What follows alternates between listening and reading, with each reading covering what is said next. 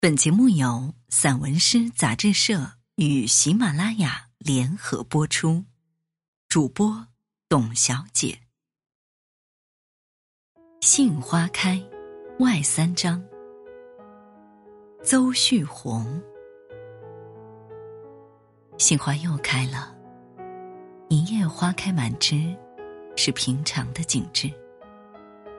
四月的阳光，小心的捧着水嫩的花朵。回忆也是水嫩的。一只虫儿趴在叶子上，竟唤出了我的乳名。母亲不在南园，在她的后菜园里。母亲还是年轻时的模样。她在后菜园里侍弄小白菜、小萝卜菜，身后小鸡仔淘气的跟着偷吃。年以前，这个章节都会随着杏花打开。母亲已经真的不在。今年的杏花比往年开得晚了些。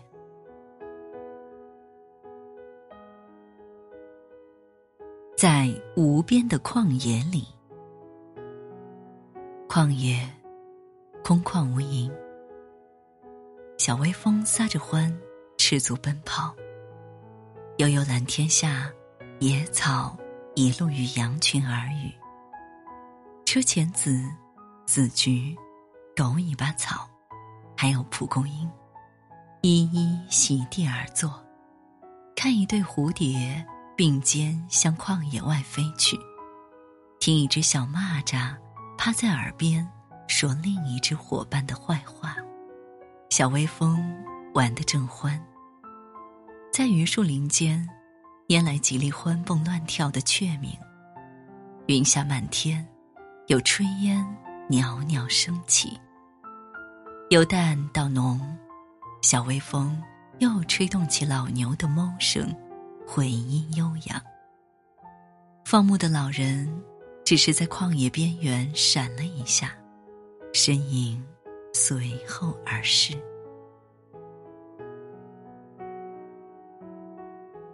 笼中鸟，堂姐家养了只小鸟，很漂亮。她的房子很精致，在里面待着也很安逸。我发现被捕获的小动物都驯服，你看它时，它会伸过头来，啼叫两三声，好像。在与你说话。喂食时，它连叫数声，一副娇憨的样子。有天，在门口晒太阳，空中一只鸟边啼鸣边飞过，笼中的小鸟没有吱声，小眼睛转了一转，只是斜视了一下笼子门。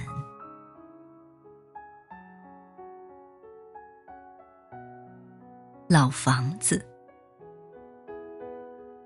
炊烟单薄，绕过屋檐上的几棵草。燕巢一直都在。桥边露出三个小脑袋。